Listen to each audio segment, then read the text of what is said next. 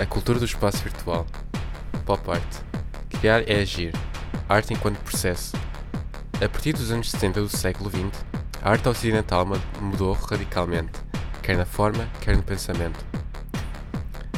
Ao abstracionismo intelectualizado e hermético da década de 50, sucede uma arte virada para a vida concreta e para os acontecimentos do cotidiano, utilizando os três como forma de conhecimento e da ação. Numa sociedade caracterizada essencialmente pelo consumo, estimulado por uma publicidade agressiva que cria necessidades, a arte surge como reflexo de novas formas de relacionamento social, onde determinados objetos e imagens se impõem como ícones.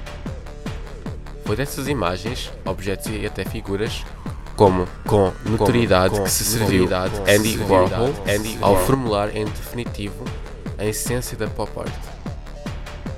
A pop art, um movimento iconoclasta, nascida ainda nos anos 50, sobretudo nos grandes núcleos urbanos, primeiro em Londres e depois em Nova York, a pop art utilizou uma linguagem figurativa, recorrendo a símbolos, figuras e objetos próprios da cidade e do seu cotidiano. Não se baseou em teorias, não teve atitudes programáticas e por isso não colocou dificuldades de interpretação sendo diametralmente oposta ao abstracionismo. Em uma das obras de Andy Warhol, o artista quis homenagear a viúva do presidente americano John Kennedy, assassinado em 1963, mostrando-a em diferentes facetas, a da alegria e a da profunda tristeza.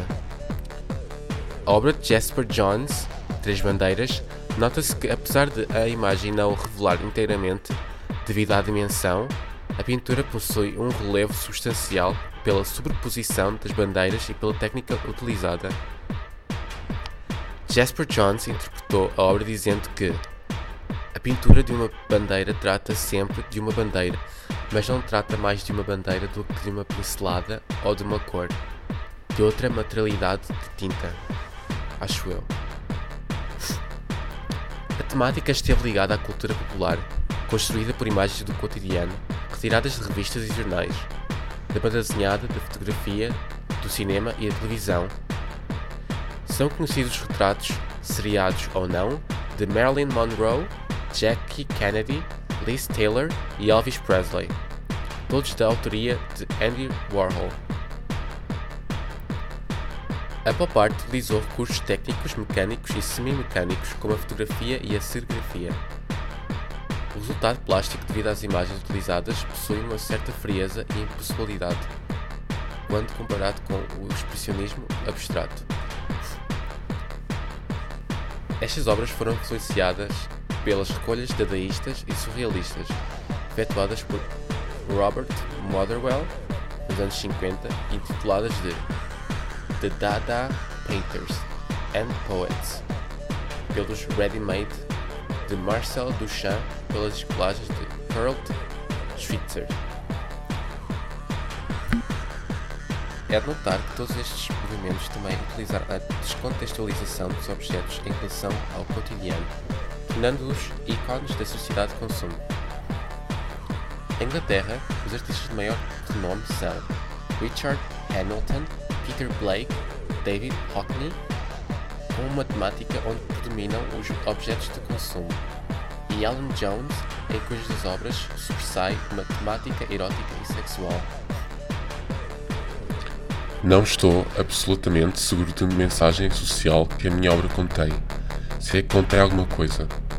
Na verdade, não me preocupo com isso. Não me interessa um tema para com ele tentar ensinar alguma coisa à sociedade ou para tentar, de alguma forma, melhorar o mundo. Roy Lichtenstein, em 1970 a cultura do espaço virtual. O movimento pop americano completou duas vertentes. Uma foi neo-dadaísta e nela se incluem Robert Rauschenberg com as suas Combined Paintings, Jasper Johns, uma série de bandeiras americanas, alvos e letras onde domina a técnica matérica da encáustica, Gene Dine, que se tornou conhecido na pop pelas combinações de objetos reais, como gravatas, cortadores de relva, eletrodomésticos, etc.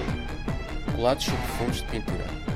Mais tarde irá pertencer ao grupo de pioneiros da instalação e do happening. A outra vertente é composta por artistas como Andy Warhol, que utilizou imagens retiradas da banda objetos de consumo e retratos de personalidades conhecidas como as séries de latas de sopa Campbell e as garrafas de Coca-Cola. Roy Lichtenstein, que, que usou personalidades retiradas dos filmes de Walt Disney e da BB, pintadas com cores puras, lisas e brilhantes, realizadas com as tramas próprias da impressão. Tom Wesselman, que empregou a assemblagem para construir ambientes de tipo classe média.